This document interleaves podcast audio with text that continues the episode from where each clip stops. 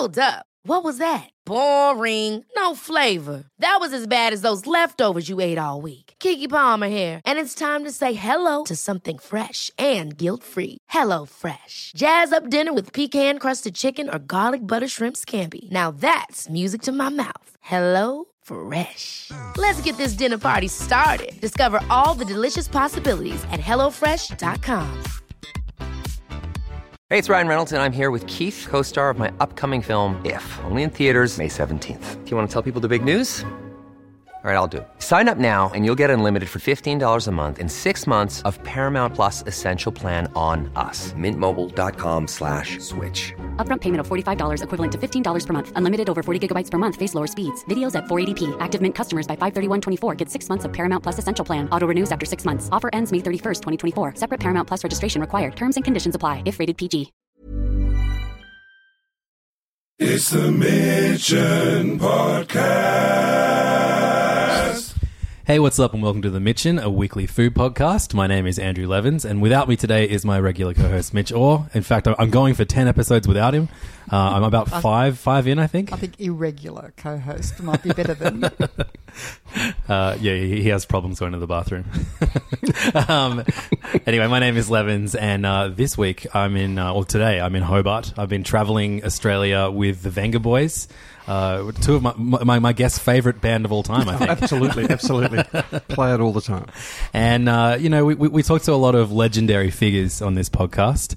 Um, for some reason, they, they, they allow themselves to, to, to get down to my level and consort with the filth like myself. But uh, I don't know. I feel like of, of all the guests we've had so far, there's been no two guests that are, I guess, the level, level of mystery hasn't been higher than uh, the people I'm speaking to today. I'm in Hobart, and if you've ever been to Hobart, chances are the reason you have chosen your lunch or your dinner are because of the two guests that I'm talking to today.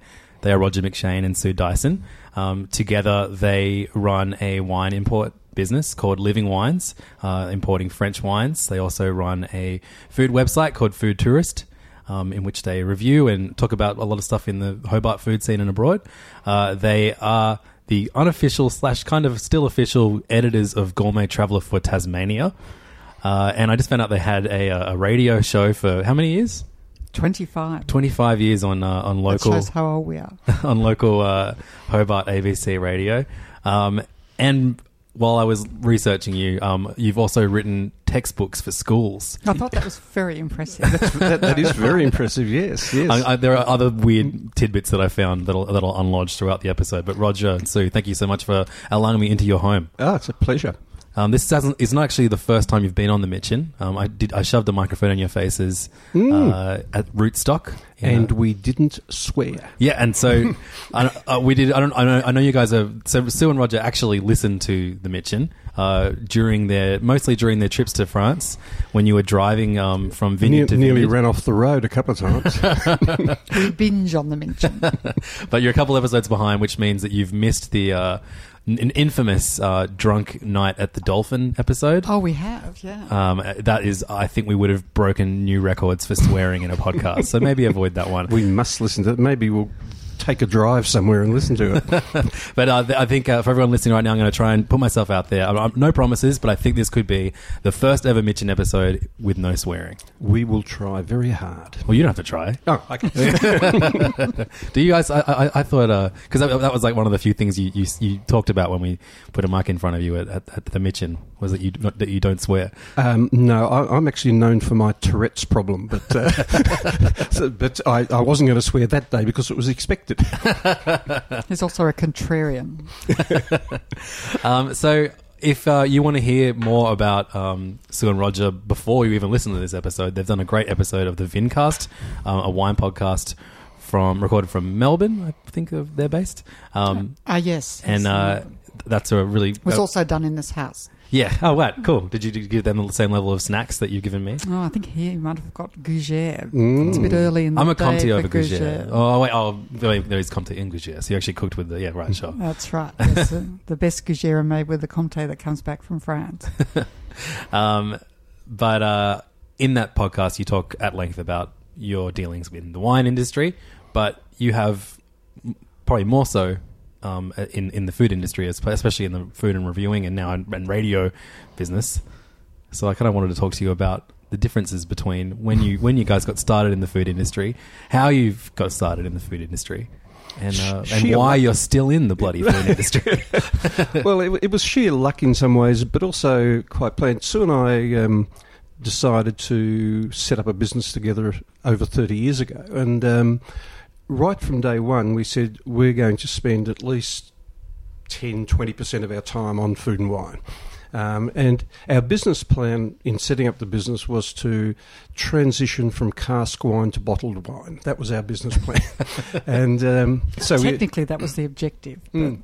for for everyone or just yourselves? No, just ourselves. and we could uh, see a future of just more cask wine, and it was pretty grim at that stage. Yeah, so we, we decided to set up a business, and, and just lucky things happened. We um, we got a couple of gigs uh, writing for Ansett In-Flight magazine, um, and that that was good fun. And uh, as it turned out, uh, just after we started. Uh, the reviewer from Melbourne fell over, and so we were asked if uh, we go to Melbourne at all. That's not quite true. The, re- we found out that the reviewer from Melbourne was plagiarising the Melbourne Good Food Guide and dobbed the reviewer in. And then we took over Melbourne.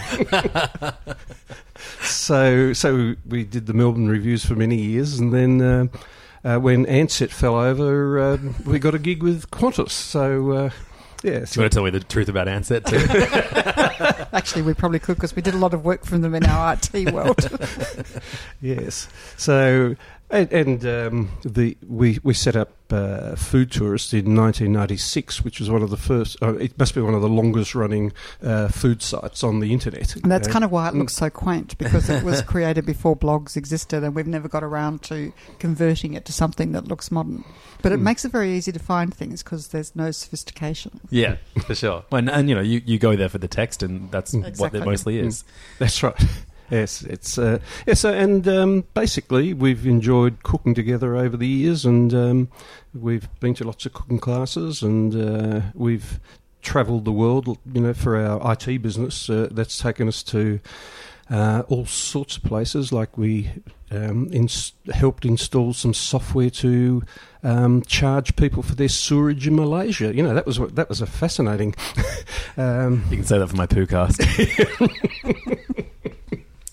Uh, and uh, we spent uh, quite a bit of time in, in the United States doing IT work there. So uh, that's you know got us around the world and got us to lots and lots of good restaurants. I think what happened is we wrote a book about, we started a food guide to Tasmania in 1988, Hmm. I think, the beginning of 1988. And we did that every year for a, a long time and then gradually got it like every second year. And then in 2000, the internet was just so pervasive, we stopped. But once you've got something, it's it's like anything. When you've got a handle that people can put on you, then then suddenly other things happen. It's just that you need that first thing. And it was just in the early days of desktop publishing, and it was pretty easy to do things yourselves. And the first one, we wrote one weekend. We literally, we'd done all the research, and we sat down on Friday night to write it. And we went for, we were younger then, for I think about 40 hours straight. And at the end of it, we had a book which we then printed out on our Apple laser printer that you could use to was so big and heavy you could use to more to anchor a yacht, and um, sent it off to the printer, and we had a book. And once you have a book, then you're an expert. and did that was that book mostly sold within Tasmania, or did it kind of get Yeah, you? it's, sold, it's sold throughout Australia, but uh, mainly most of the sales are in Tasmania. Yeah, for visitors coming. We down thought here. everybody needed one, but unfortunately, uh, as it turns out, that the the number of proportion of people who are actually really interested in food enough to buy a book is actually quite small. So, how long have you two lived in in Hobart? Um, well, we're, we're both Tasmanians, Sure. and I- I've lived in Hobart since boarding school, so many years, many years. And I've mostly lived in Hobart since I was 16 or 17. so- Yeah, I mean the reason I ask is that it's now seen as you know somewhat of a foodie destination. Um, in fact, you know a great deal of the tourism is because of the food scene here. Absolutely. When you started the guide, was it on its way to becoming that, or were you guys kind of instrumental in pushing it towards that? Uh, we- We've played a, a little part in that, and we've always uh, used our radio, a former radio program, to promote Tasmania as a food destination. But um, probably what we've seen over the last 30 years is how much better the produce in Tasmania has got. Um, restaurants, not generally. Uh, there, there's been shining stars like Garagiste and Franklin, of course, and a few others. But um, uh, once w- once you get outside Hobart, um, it's pretty dire sometimes trying to find uh, food. So, but there's there's always good produce around, and that's that's one of the great things about Tasmania. Do you remember who who got the accolades in that first guide you put out? Oh yes, yes. Um, there was there was a number of restaurants like Dear Friends was one of the, the restaurants, which was um, a, a very good restaurant at the time. But uh, There's a few that are still there, yeah, there's Yeah, that's why I asked. Is it, is, like Prosser's. Prosser's and the Drunken Admiral, I think, were there. are they still places that you frequent? No, No. and uh, we've changed. Yeah. like your palate changes. Yeah. For sure. Mm. So please take this as a compliment. but a lot of people all, like of your generation who are in the food industry aren't anywhere near as forward looking as you guys are when it comes to food and wine. Oh, thank you very much. That's, that's very kind of you. Um, we, we, we try to keep up, and uh, uh, we, we- we are naturally curious, and we, we are naturally uh, looking for interesting things. So uh, it, it keeps us, you know, young in mind, if not in body. That's I think the big thing is that we don't think we know everything. Mm. And as a lot of people get older, they think they do. And Mm. we've had quite a few arguments with people who, of our generation, who still believe what they believed 20 years ago. But we've, we've changed. We've recognised that what we believe then, what we like to eat then, uh, what we like to drink then, is it's different now. And we're still learning. And I think that's probably the difference between us and a lot of people who are, are as old as we are. We're probably the oldest people you've had on the Mitchen. Oh, that's yeah, that, that's not hard though. and the average age is thirty-two or something. on the Mitchen. Exactly. yeah. Okay. So, um, and, and I think the other thing, uh, which is a bit harder to define, is we we like to follow the energy, and. Uh, very early in our careers, we um, were involved in computers in education. We were teachers, and there was an incredible amount of energy around. The microcomputers were just coming out. In fact, I was there before microcomputers, but that's a different issue. Um, and you know, people were buying these you know, funny little um, uh, microcomputers and doing funny things with them, and we were using them in schools. And there was a great community all around the world, and Tasmania was one of the leading places in the world for the use of uh, computers in schools at the time. And then when we started doing food, um, there was a great amount of energy in restaurants at the time. And uh, certainly in Melbourne, there was a really vibrant restaurant scene. And now, in uh, because we uh, restrict ourselves to natural wines, um, there is just so much energy in the in the whole natural wine scene, both in Australia and around the world, that you can go anywhere in the world, and provided you have a conversation with somebody about natural wines, you, you're just enveloped and uh, you're part of the scene. So yeah, that's that's it is quite funny because we are so old that we go into these cool places in Paris or New York or Los Angeles and and then we start to order the the some of the most interesting wines on the wine list and the 30 year old sommeliers find it really confusing because we could, first of all, when we walk in the door, they think, oh God, here we go again. More people who shouldn't have found us. and then they suddenly realize it's okay. And we go through an interesting period at the beginning of the meal.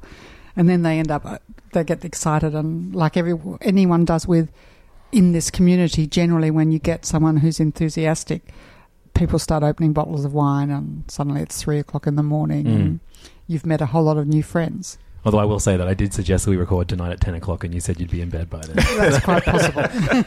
That but you, true. you'll find that at Rootstock, when you walk the floor, the people that, that the, the the winemakers that people are the most excited to see are the older ones, the significantly older ones. I wish I could remember his name, but he Mr. makes, Binny. Is that- He was the one that makes the, the wine with the big arrow on it. Mr. that what I'm talking about? Yeah, yeah. yeah. Everyone was so ecstatic that he was there last Yeah. year. He was pretty ecstatic. He was there too. But there is like, uh, uh, like you in the the Vincast episode you spoke about. You were on, sorry. You, you spoke about uh, your palate developing to the point where if, if someone doesn't offer natural wines, you kind of don't really want to be there. No, we drink beer. Yeah, sure. I mean, oh, soda water. Mm. Because now my, my beer palate's changed too, which is Yeah. bizarre. I, I, beers that I used to find so Mm. easy to drink whenever, I now I can't. I don't know. I, I can have one, and I'm like, oh, I don't want this anymore.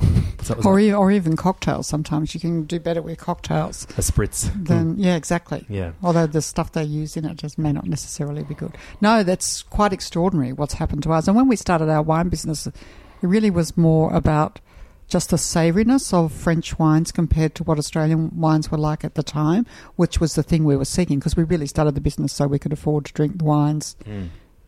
ourselves, the ones that we were used to drinking because we had this house in France. Uh, but then, almost immediately, we were just pretty lucky that at the same time as we started this project, Natural Wine started to get enough visibility for us to notice it. And once you start drinking natural wine, you are you you cannot go to you won't go to, unless you're forced for some Mm. other reason to a restaurant that doesn't have a reasonable selection of natural wines because there's no pleasure in the meal. And then you feel so bad because there are those people in your life that you know, your parents or, or people in your family, like, oh, let's have a wine together, Mm. and you're like, oh, this like you're you're this snooty prick that doesn't want to have the Yeah, things yeah, that you someone brings out the Grange. Yeah, yeah. So you're supposed to be a special moment and you turn your nose up. It was funny at, at lunch today. I, I- I went to Franklin um, on your recommendation. Um, it wasn't actually even open when I was last in Hobart, so I was super excited to go back there. But I had for dessert they do a lemon and bay leaf ice cream, and then I had a glass of uh, the the the one Tasmanian wine on the on the list of Rory. Rory. Mhm. Oh yes, Um, yes, and amazing wine. there was no sweetness in my dessert or my wine. No, Dave, I don't think David Moyle knows how to make sweet desserts, absolutely. and that's one of the original recipes that was on has always been on the menu. Yeah. Um, so we often talk about on the on the podcast how what's the least wanky way to order nat- to get start the discussion of natural wine in a restaurant or with people. How, you've been doing it longer than any of us. How do you begin that discussion in public and at restaurants? Yeah, well, it's best. It's best not to ask. Usually, it's best to look at the menu, uh, uh, the wine list, and uh, Um, crap with names. I never remember like. I know we, we can look for. remember. No, no, no, but Mm. that's not this going to for help the public. oh, oh, I see. This general advice to the public. Yeah. I, I think one of the things we used to do in the early days in Australia was uh, buy wines by importer. We would go into a restaurant and say, "Which of the wines on your list does Andrew Guard import?" And then we'd order one of those. As and so you can learn the learn the, the and in Brisbane, the- wine lists in Brisbane generally are pretty conventional. But because Dan Clark is an, is based in Brisbane as an importer of natural Italian wines, we can say which of the Italian wines in your list does Dan import, and then we can feel reasonably safe about ordering those. So that's one thing. I think the other thing is to just say, look, I really find it difficult to drink sulfite to drink anything with sulfites in it. Do you have some wines on your list that don't have many sulfites? So just become one of those people like the vegans and the uh, the gluten free. Just another complication for the restaurant. They're used to that Another, now. another thing for them to print up on their docket. exactly. These are the idiots who. and so then, mostly wines with that are low in sulfites will be organic because it's pretty hard and will be naturally fermented. I've, I've had so many boring, dull, old-fashioned wines that have an organic label on them. Yeah, you've got to get beyond. It's not just the organics; it's the it's the fermentation. So you, the the thing to ask for is a wine which has been fermented naturally and with little to no added sulfites. It's pretty hard to ferment naturally if it's not organic Mm-hmm. because you don't because there isn't enough yeast, um, and that and then watch the reaction. It's it's safer to do that in, until you know the sommelier than, than it is to say what natural wines have you got because for some sommeliers for some reason that seems to be uh, that the you can hear them see the hackles going Yeah. up on on their backs because they hate that term. I don't understand it because for me it's a really useful shortcut to get to the wines that we like to drink. It's Mm. like a mason's handshake in a way if you get the right person. Yeah, and then there are people that like that definitely have a lot of you know quote unquote natural wines on offer, but um, refuse to admit that you know that, that that they have a preference for natural or, or ones that aren't Mm. natural. and they want to just give you a rant before Yeah, you get a some- glass of yeah. wine. that's, that's right. And we- when when we want a glass of wine, we want a glass of wine. We, we, we don't need a, a lesson in um, uh, wine appreciation. And if they hurry it up and solve the problem, we'd probably end up having two bottles of wine rather than one. yeah, exactly. I was at uh, Cumulus Up Mhm. the other night, and I asked if they had any any cl- any cloudy wines, and he said he said no, but I, I think I know what you mean. And then I got some, Well, decent, that, some that, decent that's a nice way of doing it. I actually got I got a wine from the, the Garagiste that has nothing to do with the restaurant. Oh, yes, and from that- Victoria. and that was excellent. Yeah, yeah, we, yeah. Did, we did an event at Cumulus up Mm. with them actually. Oh, cool. Yeah, there, there's, years there's one of the uh, that's one of the things that uh, is certainly taking off in Australia now. There are so many young, enthusiastic winemakers who are moving to natural ways of making wine, and Mm. uh, so there's a much better choice of Australian wines now. And certainly places like the Adelaide Hills are just really booming. It, uh, there's some great stuff there. So, Living Wines, you guys import exclusively French wines. French natural wines, And yeah. that's because that was the first place you ever had natural wines, right? Uh, it's the first place that we probably knowingly had natural wines. It's probably not the first place we Sure. had natural wines, but uh, The first place that you went to a restaurant that took pride in Yep, the natural yep, wines. Yep, the Verre Volé, for example, um, in Paris. Um, we walked in and the same wine was on every table in the Verre Volé, and we thought, well, whatever they're having, we're going to have. And it turned out to be a natural wine from Foillard. Yep. So, And yeah. how soon after that did you start trying to bring your own bring, bring those wines? Because was it was it, It- an immediate It was like all you fell in love straight away, time. yeah, it was all happening about the same time in the mid 2000s, yeah. and you and the moment you had that you know that how many, how many glasses of, of wine did you have that night in that, Oh, that restaurant? no idea. that was a three a.m. finish. it's often been a 3 a.m. finish there, actually. We're actually writing a story for Gourmet Traveller when we were doing that Mm, mm. on cave à vin, on oh sorry, cave à manger, the uh, that whole philosophy that's slowly taking off in Australia restaurants, which also managed to get beat the uh, licensing authorities into being able to also retail wine as well. Oh yeah, and sure. that often the the price of the wine in the restaurant is pretty reasonable. You just pay like a the, uh, pay six euros on top of the retail price, and I think one two one BC is the only place in, in Oh, Sydney that- that I can think of that does that.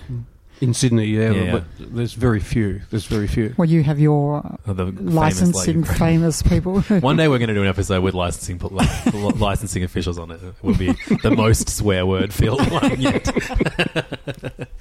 Yeah. It's so insane because these. I mean, people don't cause trouble drinking these wines, Hmm. but Yes, well, like the Verre Volé, they they have a very enlightened policy. They let you, um, they they will serve you food and give you wine glasses and sell you a bottle of wine. You can go outside and sit on the Canal Saint Martin and um, have a picnic. You know, it's very, uh, yeah, it's very good. Yeah, even um, um, um, I spoke about it last time I went to. I forget names so quickly. Um, and last time I was in Paris, I went to some extre- apparently very famous bottle shop, and they were just cracking bottles of wine and saying, "Do you like this? Try it." And like just pouring me a whole glass and never worry about it.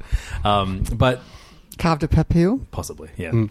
Um, why why the decision to only bring out French wines? Well, well, our French is really bad, but our other languages are even worse. So, part well, we have a house. Mhm. That's the whole thing started because we've got this house with that we own with two friends in the south of France. So we were kind of based in France anyway, but it does help to have just very basic communication skills like the the niceties of dealing with people. We've got a few winemakers who only speak French. Most of them now, most of the young winemakers particularly speak some English as well. And we can kind of model, th- muddle through with the ones that don't speak English. But with the Italians or the Spanish, it would be a disaster. We'd be completely hopeless as opposed to hopeless. And have you got a particular region of France that's your favourite? No, we oh n- not not that's a favourite. Um, we bring in wine from all over France, and I mean we, we, we like the area that our house is in, in which is in northern Provence, uh, in the Vaucluse. It's a beautiful, beautiful area, and great agriculture there. So therefore, um, there's a great market within 20 minutes of the house, and, uh, which opens at night rather than in the morning, uh, which is quite unusual in France. So we head off for the day and then call back via the Valeron market and um, stock up on vegetables and uh, you know very good vegetables that have been picked that day, and um, then go back to the house and probably have a bottle of wine. But in wine wise, most of our wine comes from the major areas are the Loire Valley, uh, the Jura and um, Burgundy.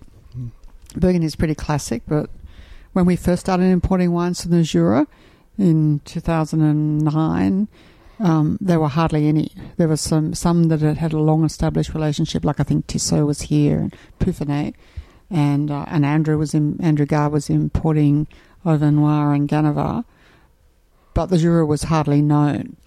Whereas, sorry, You got to put that on silent already. someone's ordering wine. This is a, this is a really big conflict here. Do I answer the customer or keep talking to you? I'll stop it bipping at least. Uh, so you know, it is one thing to say that you guys bring out wines from France, but to really show how far your your your influence stretches around Australia, do you want to tell me some of the restaurants who stock the wines you bring out? Because it's a veritable who's who of who's been on the Mitchen in the last six months. I think. It, it certainly is in in terms of Sydney, uh, Hubert, uh, Ester, um, Acme and Barbarossa, uh, 10 William Street. Um, all the places we like to eat at. yeah, It's a convenient, a nice convergence of interest. and then Melbourne as well. Uh, Embla, uh, all the Chalmers, McConnell McConnell's, group. There's that famous. Um, oh, and, and Ester is another good, very, very good customer. That just reminded me of. There's that famous uh, quote, that, a lovely quote that Matt Lindsay said to us once when he said, "I just get off the plane when I get to Melbourne and give my credit card to Andrew McConnell. It's easier that way." yes. Um, and so you, you you used to do a lot of reviews. You were telling me earlier that, that now you do less of them because of it's difficult. It is difficult, being that you you are, are someone who profits off businesses because you you bring out wines that they want to stock. That's right. and you could try and go to restaurants that don't stock your wines, but frankly, those aren't the restaurants that you want Exactly. to eat. Exactly, it's a constant dilemma because if they don't stock our wines, if we want to eat there, then we'd want them to stock our wines. so there is no happy solution to eating in a restaurant that we could review. So we just generally try to avoid doing it. So we still.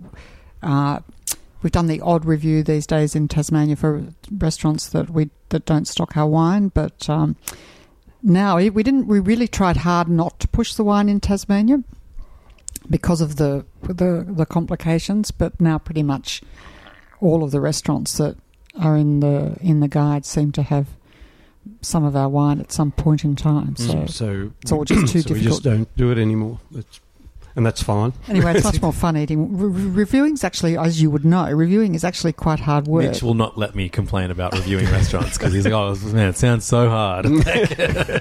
But it is, isn't it? I mean, it's not. You, you eat a different way when you review. if you love it, if you love the meal, it's still really easy. Mm. But if you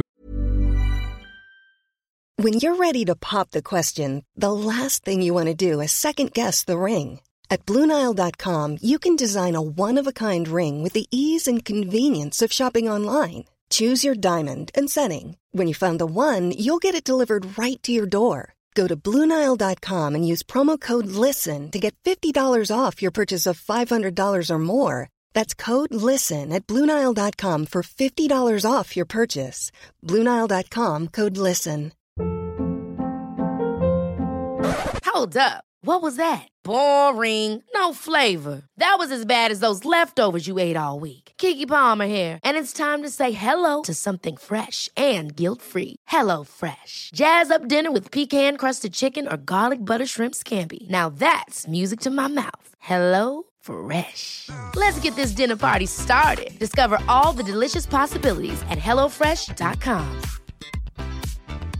Hey, it's Ryan Reynolds, and I'm here with Keith, co star of my upcoming film, If, only in theaters, May 17th. Do you want to tell people the big news?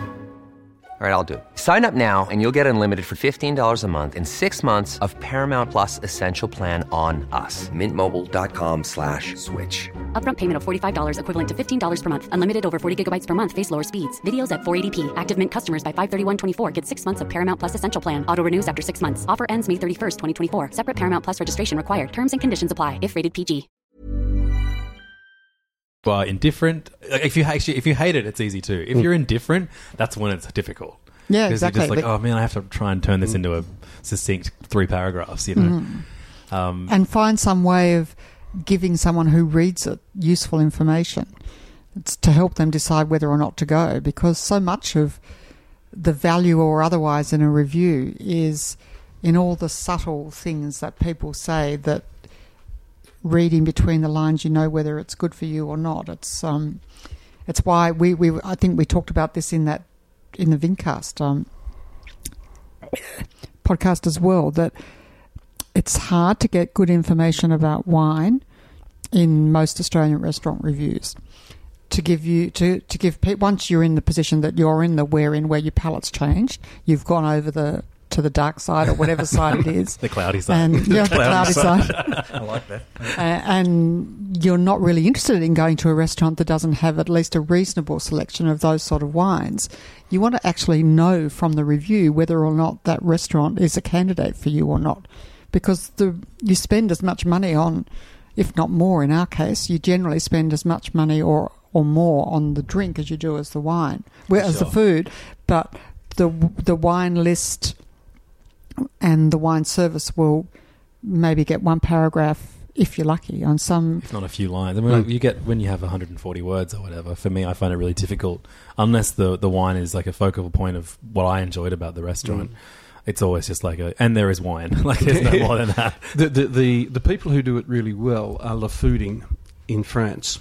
Uh, in their review, they always, in every review, they, they usually say three wines that are on the list. And those three wines, they always choose to reflect the level of uh, naturalness or classicness Right. of the wine list. And uh, you can just read those three and you know whether you want to go there or not. Because even within natural wine, it's quite a broad spectrum, and there's the there's the stuff that's there's the wines with where the winemaker would never add sulfites, and that's one ex- that's one extreme, and then there's uh, wines at the other end of the spectrum, and we, import wines that go right through that spectrum that you wouldn't be able to use your term cloudy as a way to sure. say that to help for the sommelier to know that you like natural wines, where they add a little bit of sulfites, where they might um, probably not final filter, but the the wine, but they'll use gravity to in effect filter it. So the wine's actually quite clear,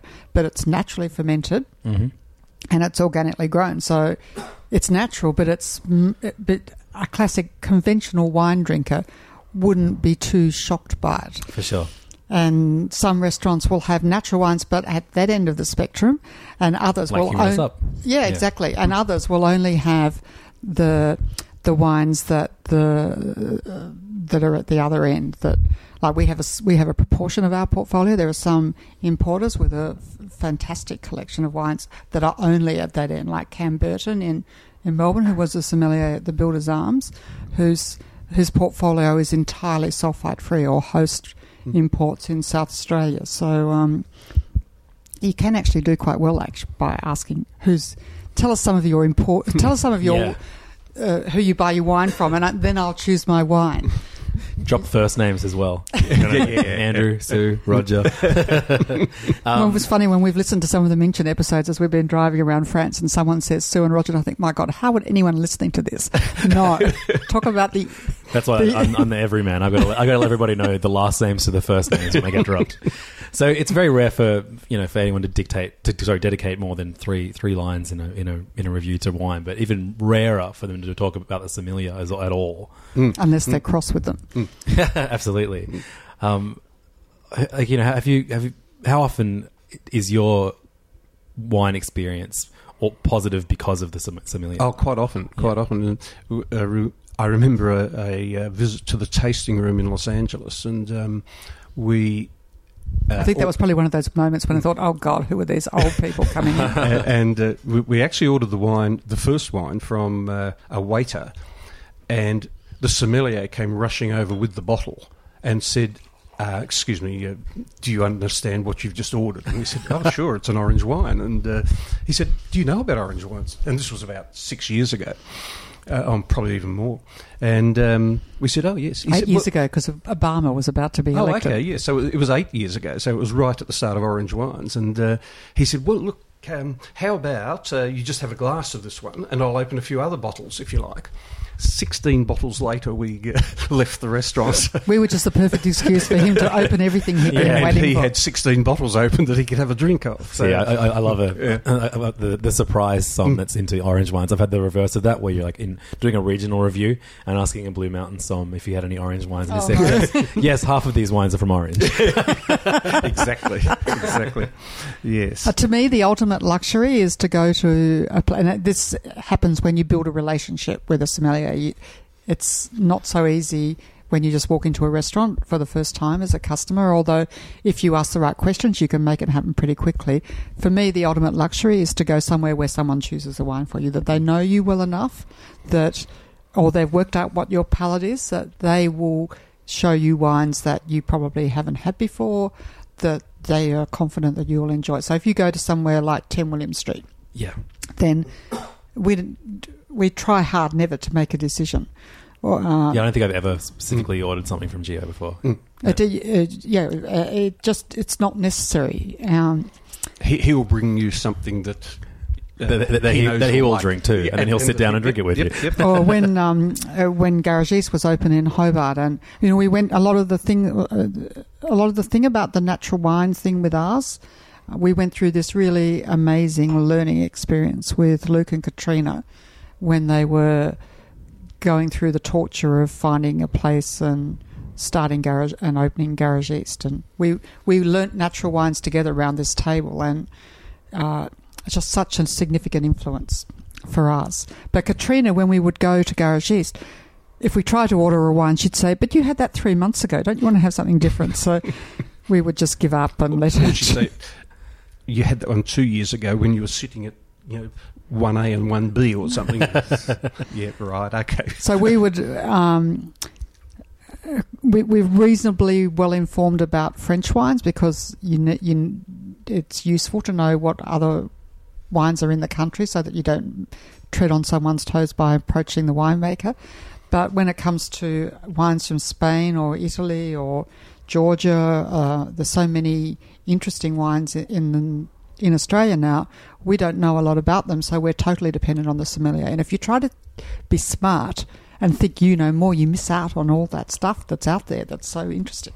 Uh, but the the um, in general, we find sommeliers knowledgeable, clever, uh, willing to uh, explore wines. There are some though who are stuck in Burgundy and Can, who can- can I give you a horror story related to this? yes, Please. So uh, earlier in the year, before uh, my wife and I had our second baby, we did a little trip down through Melbourne. We went to Igni, we went to Brae, we went to Attica, and um, I was thinking, of, you know, I want to do a bit of driving as well. So I saw that Royal Mail, Royal Mail do a package now, and it's five hundred dollars, and that gets you dinner, um, a night's accommodation for two, a dinner for two, night's accommodation, breakfast, match drinks. I was like, wow, that's amazing, five hundred bucks, that's crazy, and it was the most by the numbers affair. I'm not going to go into it too much, but there was this. This will sum up my entire meal.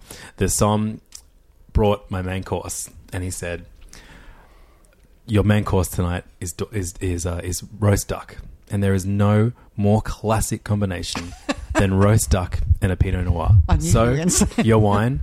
A Pinot Noir. Enjoy, and that was the extent of. I was like, "No, you don't. That's not. I could have done that. I could have read a Wikipedia article and It's so depressing, isn't it? Especially, uh, especially when you think of what it has been there when with some of the Well, great we went, sommeliers. we went right. We went to Brae the next day and had what it mm. used to be. Mm. Mm. Uh, and also the with the wine when Sebastian Crowther was the sommelier there and Jeremy Shield. There've been some great sommeliers at the Royal Mail, and they had um, and they had a wonderful palette to work with because they had all the classic stuff as well as the the some of the more interesting wines that they brought. And the time we did wine matching with when Seb was the sommelier, we had some fantastic wines. No, it's um, it's it's all very interesting. You, it's very much uh, it's so political, and it's a shame that it's political, but it is. And um, we there's no way we'll budge. We make no apologies for the fact that we're out on a limb. We've we've crossed over.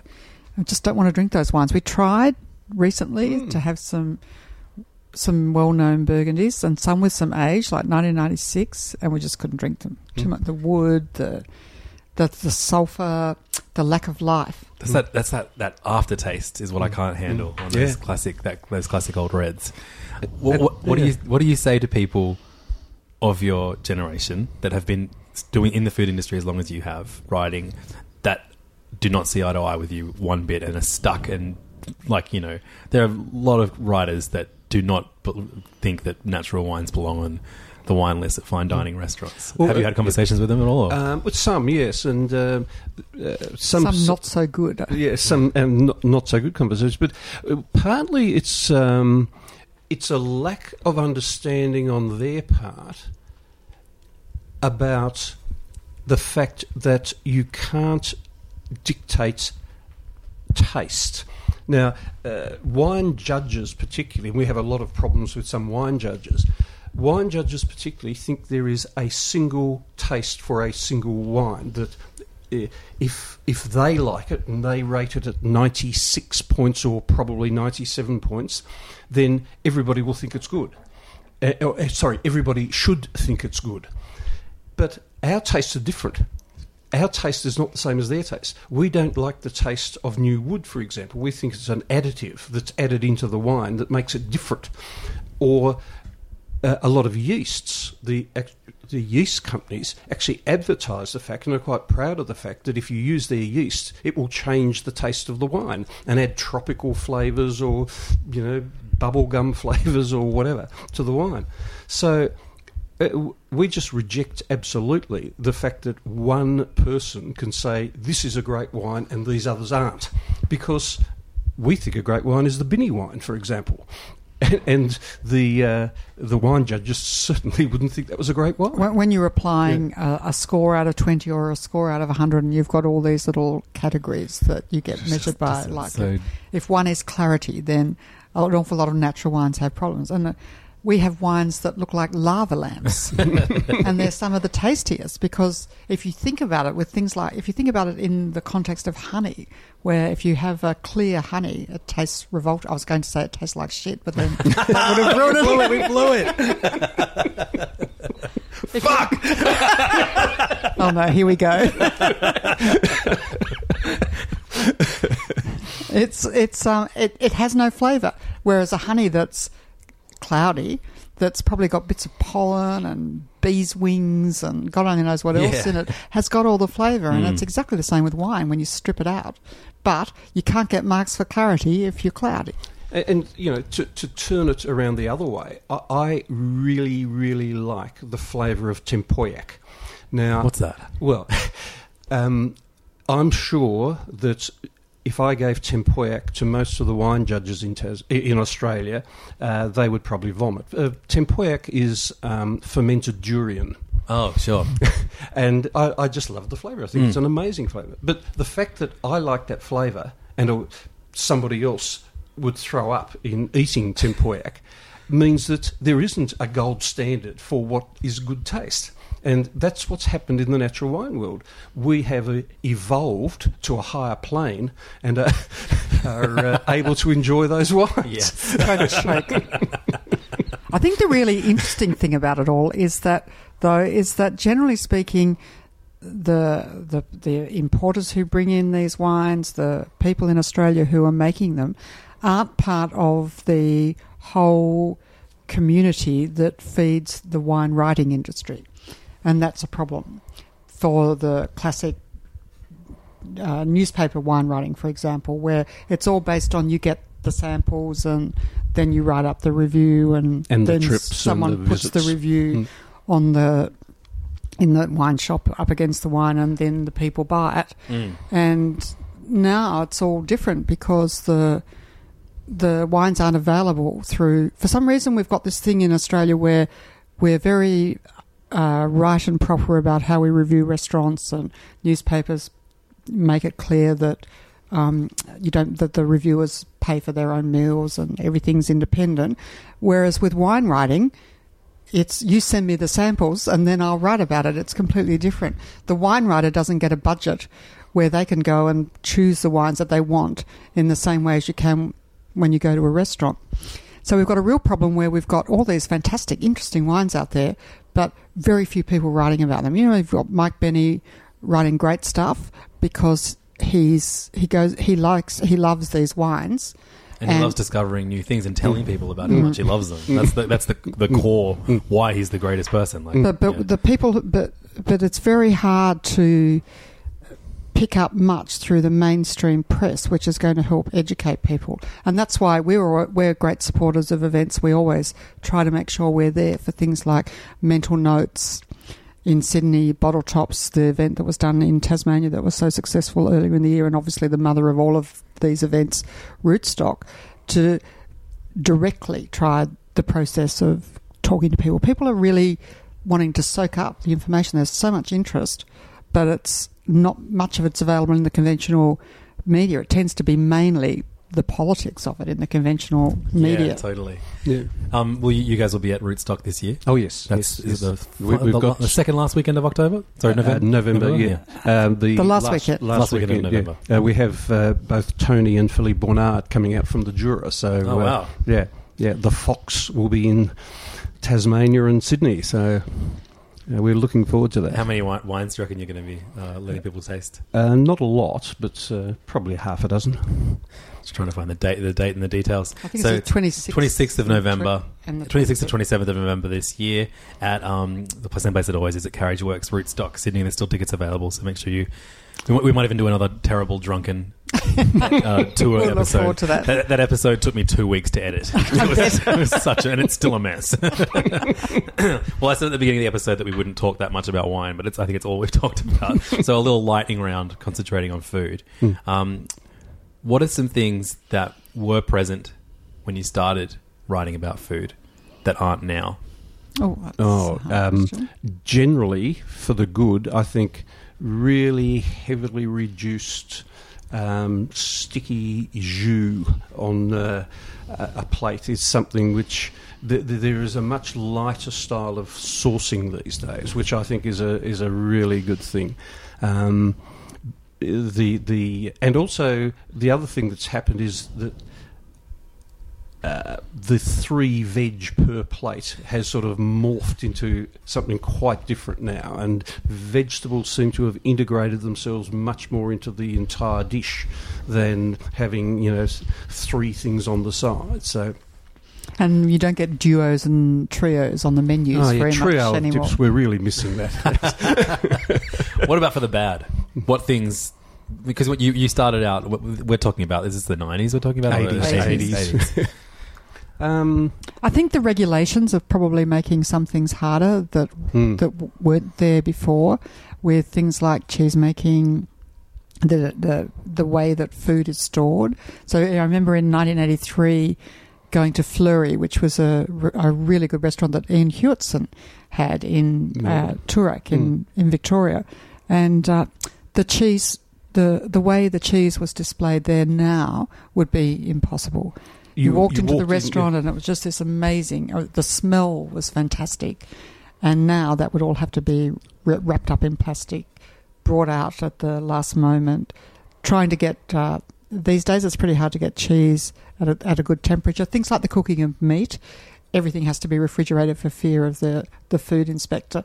Whereas that didn't happen anymore. People didn't seem to die, and I mean, you could make raw milk cheese in years gone by and until the um, big industry got hold of the food Yeah. lobby. So there are some things that are worse, but generally speaking, it's actually an awful lot better. Hmm. I, I- I think another thing I hate seeing is people serving food with plastic gloves, dirty, Yeah. filthy Oh, plastic So gloves. much It's- worse. I would rather I would rather see you like Mm. go from like changing a wheel on your car to then putting your, your hands on my Yeah. food to, to see to that to, to seeing them you know Yeah. Put a It's glove on. just That's horrible. awful. Yeah. And the other thing I hate is plastic, uh, color coded plastic boards for cooking. So Oh. you've got to have a, Okay, a I, colourful. I was guilty of those at my restaurant. that is so much well, yeah, because the the legislation makes it so hard, but wood is just so much better as a yeah, cutting no, it agent. definitely is. Yeah, um, I, I need your expertise on some very hot topics on uh, on the Mitchen. Craft beer, yay or nay? Um, I really like La Sirène, so I don't think we can say we're anti-craft beer. we're not anti-craft Well, beer. well, neither are we actually. We like to we like to make. I just about think it a lot, it's uh, this deep-seated thing that Mike Bennie has that he. Oh, no, no, This is his, he- his populism is that he thinks he should be he should be drinking Cascade thr red or something. it Green. You're not, you're, not, you're not getting a Christmas card from Mike. out of a can. I actually, I actually, I love drinking out of a can. In fact, There's a, do you know we that in- there's a can bar in Hobart? really? Mm. Are are they open past ten o'clock tonight? Ah, possibly. Doubt it. We'll give you some addresses that No, are sounds open. great. But there is one bar that only has beer out of cans. That's very, very. Only appealing. has anything out of cans. It's a can bar. Oh, fantastic! Mm. Um, the we were in. I was in Auckland last Thursday, and Mike Bennie was, just happened to be there too. So we um, we went to a, a bar, and he it was they, they specialised in craft beer, and so we bought a bunch of interesting and weird sounding cans, and the weirdest one that I thought I was going to hate ended up being my favourite. So Oh, we're, really? we're going to put that up, up very soon, a video and, and Mm. audio. So stay tuned for that. People that think we hate all craft beer. Um, So you think Mike's moved on a bit? This is very good because no, no, was it's quite. like we, uh, it's the the movement is ridiculous, and I think you know the beer guys are way more aggressively, you know, pushing their tastes and and their opinions towards people that don't see eye to eye with them harder than anyone else. Like like like, like beer guys are so much more aggressive than wine guys, and so like oh you you don't like it because you don't know anything about it. That kind of stuff. You know, it's interesting because most of the craft beers, whenever we ask questions, they're actually, well, they certainly wouldn't satisfy our requirements for what we're interested in drinking, which is something where uh, the ingredients are organic and where it's fermented naturally. I think that's one of the reasons why I like La Sirène Mm. and why we like two metre tall beers generally. That is that because they're naturally fermented, you get those. There's more umami. There's more different things happening. Sometimes not necessarily expected things, Yeah. but whereas most beer, craft or otherwise, seems to be produced to a very strict formula. It's a recipe. Whereas wine, natural wine, isn't a recipe; it's an experience. And so we like the experience type craft beers. Yeah, I, I, I think I agree with you on that, and we definitely tried some of those. And I, remember, I mean, like, I like sour beer a lot more than than like a, an IPA, Mm. Um, and I guess that falls into the craft category. Yep. Um, yeah, so we could redefine with a term, I guess. yeah, we'll, we'll, we'll, we'll try and do that in the future. Um, very, very important last question. Uh, can you please tell me one good thing about dining in Perth?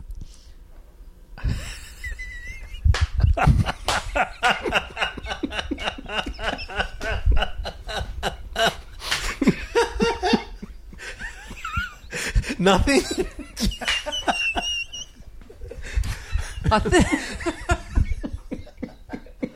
Oh man, that was a better best reaction could have, could have gotten from anyone.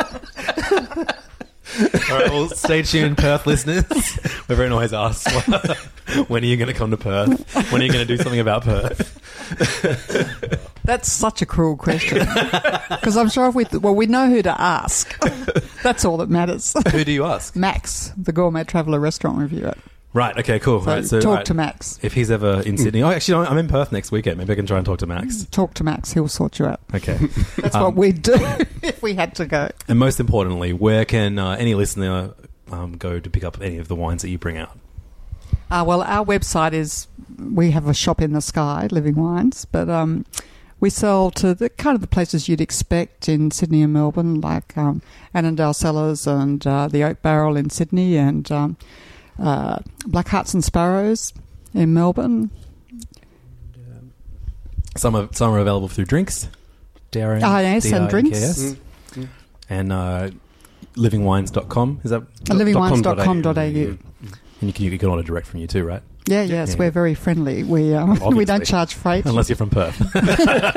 I know we've got to think about that because I'm, there are good restaurants. There's Lalla Rookh. There you are. there you go, Lalla Rookh. All right, there you go, Perth. You satisfied, yeah? uh, and of course, there is foodtourist.com. Co- yeah, dot that's a bit yep. more Yep. broad. So that's we like to think that's a pretty good guide to Tasmania. It's also a pretty good guide to Paris too, because they're the two Of course. places yeah, yeah. we spend most time in. All right, well, maybe we should end on that. Where, where, where should, you know, I'm coming to Tasmania again next week. Say I'm going there, say I'm going to do that. Where should I eat? We've got to go to Tricycle for lunch. Yep, You've tried Adam's miso in the radish on the radish Yeah, leaves. the, the, the snack game today has been incredible. We've got some garden snacks, some some Comté from the fridge, and a whole bunch of different jars of, of misos and weird kimchi. That's stuff. rough rice. Very, Yeah. very good. Uh, Obviously, and- Franklin. and, and Temp- Templo. Templo's is very good. Yeah. I went to was it Ember? No, uh, I went somewhere else. Uh, somewhere with an E. Is there some place that started with an E last time I was here? Oh, Ethos. Yes, Ethos. that doesn't exist Ethos anymore. starts with an E. There you go. That doesn't exist anymore. That, that's why um, it didn't spring to mind. No, no that uh, it, there's a really interesting uh, place opening in, in that space. Actually, That was a great restaurant. Though. I really, really Mm. liked that. Mm. Um, because we, we did that one night, and then we did the Garagiste the next night, and of course Garagiste isn't here anymore. But No, sadly. are they going to open something else in Hobart? Or are they elsewhere? Mm, no, I think they're still on the move. What about But they're Paris? they're doing a pop up in Tokyo at the end of the month. Well, if you go. anyone's in Japan, what about uh, what about Paris? Oh, Paris. Uh, well, we always love uh, at the higher end. We always love Septime, Mhm. but um, there's so many good wine bars and uh, um, Cave Manger in Paris, uh, like Le Savan and uh, Clown Bar. Clown Bar. Bar's Bar, yeah, Clown Bar's great. Um, yeah, so many. um, Chateaubriand, if you haven't uh, been there, that's such a, a great The Le place. Dauphin, which The- is yeah. the the wine bar Yeah. that's owned by the same people as Chateaubriand, is always pretty good. Awesome. Yeah, Well, it's great. thank you so much for inviting me into your home and letting me record with you. Pleasure. Thanks for coming. Thank you so much to uh, Roger and Sue. And uh, you can find The Mitchen online, facebook.com slash The Mitchen, or send us an email to themitchenpodcast at gmail.com. While you're on the internet, why don't you go to iTunes, find us on there and leave a nice review. We've got lots of new listeners tune in lately. It'll be great to uh, have you review us so more people can hear us and uh, share it around. Thanks so much for listening, and we'll see you next week at the Mitchen table. Maybe Mitchell will be with, us. Probably not. see you later. It's the Mitchen Podcast. Hey, this is Levins. Thanks so much for listening to The Mitchen. If you're not completely sick of my voice by now, why don't you check out one of my other podcasts? One of them is called Hey Fam and is about comedy and pop culture and dumb shit. The other one is called Serious Issues and is all about comic books. You can find both of them on iTunes or download them directly at my website, yolevins.com slash podcasts. Thanks so much for your support and see you next week.